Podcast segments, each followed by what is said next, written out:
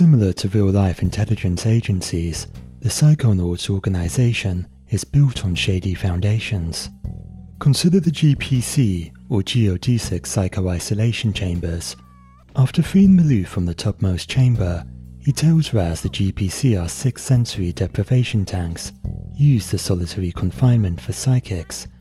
Thankfully, the staff haven't stuck kids in them since the fifties.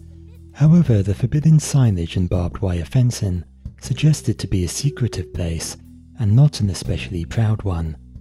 It could just be the psychic equivalent of the naughty step, a place to send misbehaving kids in the hopes of rectifying bad behavior. Or it may have been built as a prison for psychic opponents, the cells being interrogation hotboxes designed to break the enemy. According to the game's timeline, the G P C existed years before the creation of the summer camp. What's exactly happened all those years ago is unknown, but the implication is clear: it wasn't too pretty. It all goes back to MKUltra, a top-secret C I A project began in the nineteen fifties, a series of experiments focused on subduing and controlling the human mind. These experiments involved procedures like hypnosis and psychic drive-in. The latter involved the continuous playback of a looped message. It's aimed to break down the subject's sense of self. Such procedures helped form the character of the milkman. I am the milkman. My milk is delicious. The project also included the creation of secret detention camps. Here, enemy agents and anyone else deemed expendable were interrogated while being subject to sensory isolation. C I A's nineteen sixty-three KUBARK interrogation manual, classified secret, devotes a whole section to sensory deprivation. It suggests the use of a cell which has no light, which is soundproofed, in which odors are eliminated, et cetera. Such a room could rapidly produce reality-bending symptoms in the detainee, some of which include superstition, hallucinations, and delusions.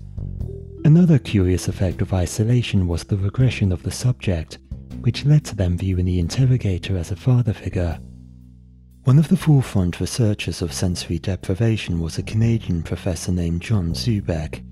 In nineteen fifty-nine, he built a special dome, housed in a semi-soundproof chamber. Student volunteers were kept in the dome, some for up to two weeks. Many of them reported extreme feelings of worry and anxiety, as well as hallucinations. These findings later informed the interrogation methods of the C I A. Ford Sanctuary can be found hidden underground. It's one of two main underground locations in the game, only accessible via a secret entrance. This one serves as a secret base of operations. Holographic screens float around a central platform. On them are images of wanted criminals, locations under surveillance, geometric radar symbols, a news report, a map, and scenes of general unrest. These highlight the organization's role on the larger global stage. Their role is likely analogous to that of the main agency from The Man from UNCLE. They are responsible for maintaining political and legal order anywhere in the world.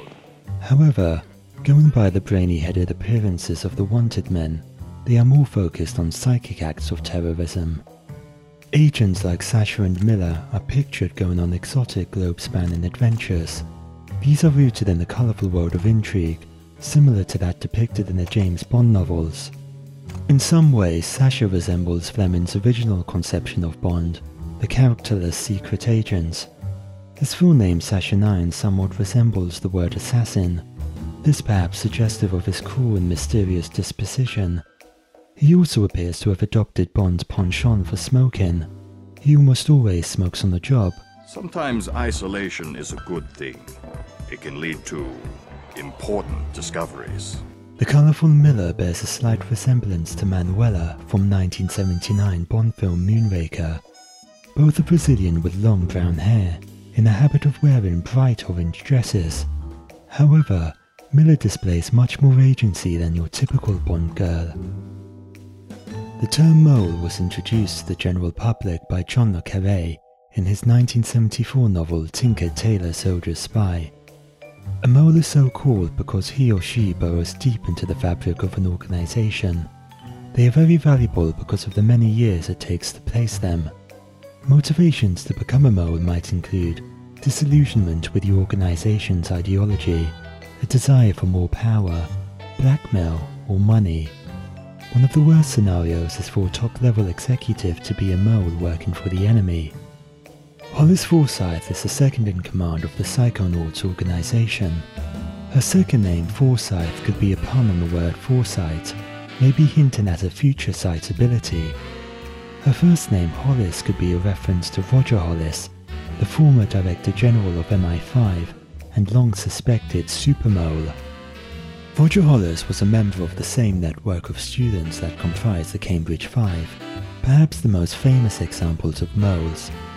These were five men recruited as communist spies at Cambridge University, who later rose to high levels in various parts of the British government. It's these five real-life spies who served as the inspiration for Le Carré's Tinker Tailor. The book is about the hunt for a mole operating at the very top of British intelligence. Similar to Psychonauts two, the story is set against the background of Decline. The Circus, the book's fictional intelligence agency, based on M I six, is a shrunken outfit, with the top men and women now reaching old age.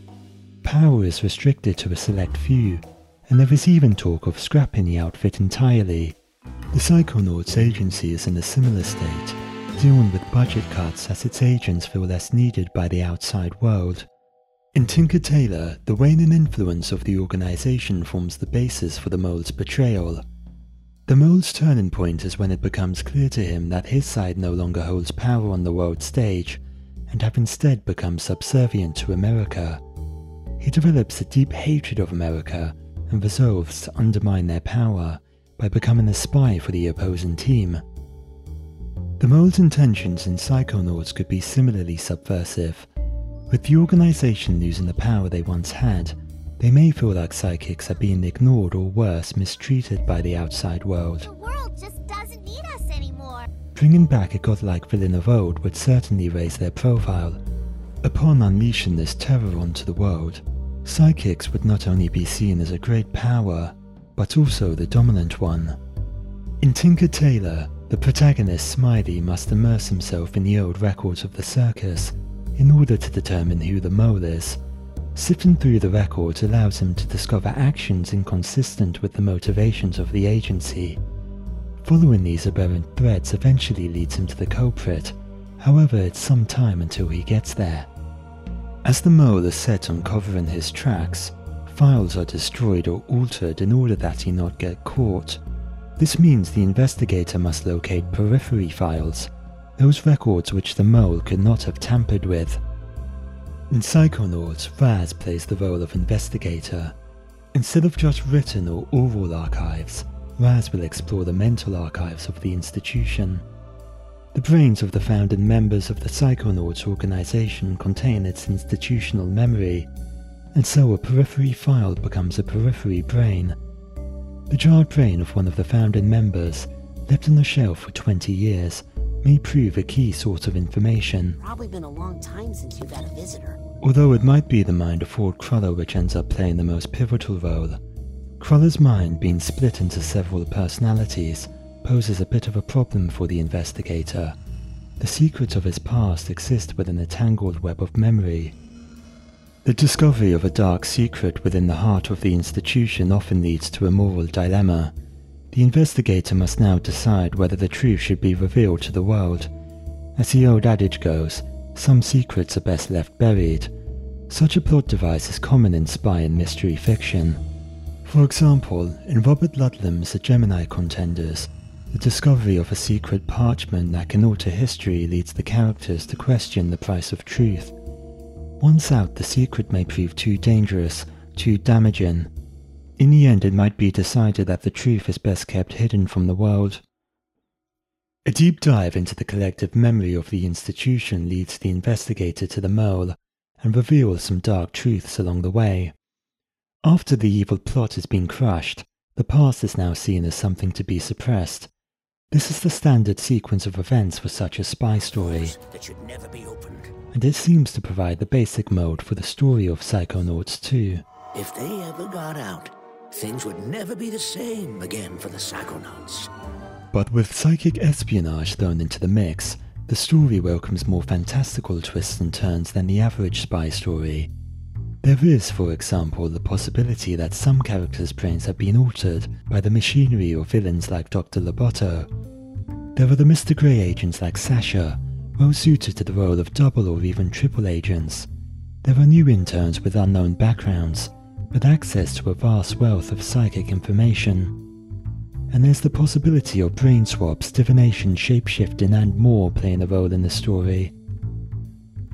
Divination, or the ability to see the future, offers an obvious advantage in the game of psychic espionage.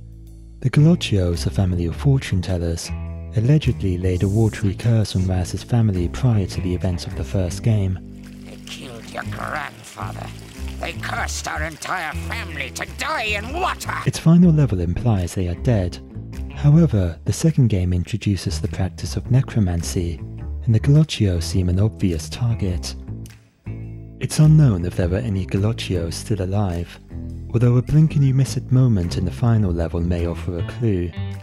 Ride the rail on the Tunnel of Love and look for a door with a purple poster. It shows a mustachioed man with a brimmed hat, red-eyed and open-mouthed. Encircling his head are the figures of six drowning children. The children could be Galaccios, and the man in the middle the last remaining member, the one who laid the curse on Raz. Even more, he could be the one who set the events of the first game in motion. Some speculate that he is the cloaked figure from the memory Raz's getaway. He's the one who led Raz to Whispering Rock. Given the fortune-telling capabilities of the Galaccios, might he have foreseen the events leading up to the second chapter? Raz himself could end up being an important piece of the necromancy puzzle. Maligula is the murderous psychic villain whom the Mole plans to bring back from the dead.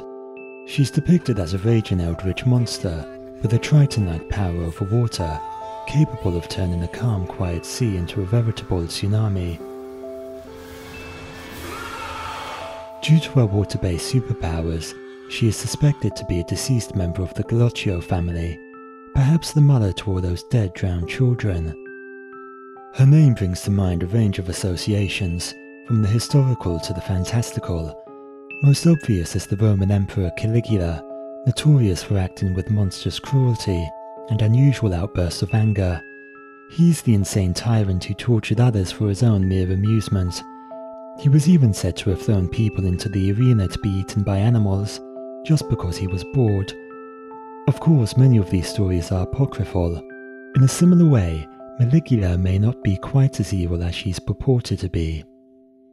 In both name and appearance, Maligula seems to draw inspiration from two classic Disney villains. Her tall, slender physique, pointed face and yellow eyes are reminiscent of Maleficent, the evil witch from Sleeping Beauty, while her purple skin and seething powers are like those of Ursula, the sea witch from The Little Mermaid. One may also see in her traces of the sea goddess Sedna, ruler of the Inuit underworld. Her outfit resembles a hooded parka, an article of Inuit clothing traditionally worn by hunters. Her uninhibited rage could also be linked to Sedna's. Sedna is a vengeful goddess. After being left to drown at sea, she became angry and distrustful of all humans. It could be that Maligula's rage is related to some past trauma, just waiting to be unearthed. A further mystery is the identity of Loboto's boss. His appearance is quite literally kept in the dark. Judging from his silhouette, he appears to have a big head, perhaps shielding his massive psychic brain. He also appears to be wearing a chandelier on his head. It could be that the character is related to Raz's mysterious past, or maybe he's one of those brainiac supervillains with roots in the distant past of the Psychonauts organization. Only the third act will tell. It seems like all roads lead to Raz. That first name, Rasputin, recalls the Russian mystic Rasputin, himself said to have drowned to death in water. It could also be suggestive of his dark Galaccio past. Raz's ability to read minds in the first game, left unexplained, may be traced back to that fortune-telling family. But until that final act is reached, the shadows remain, and the spies will just have to keep on spying.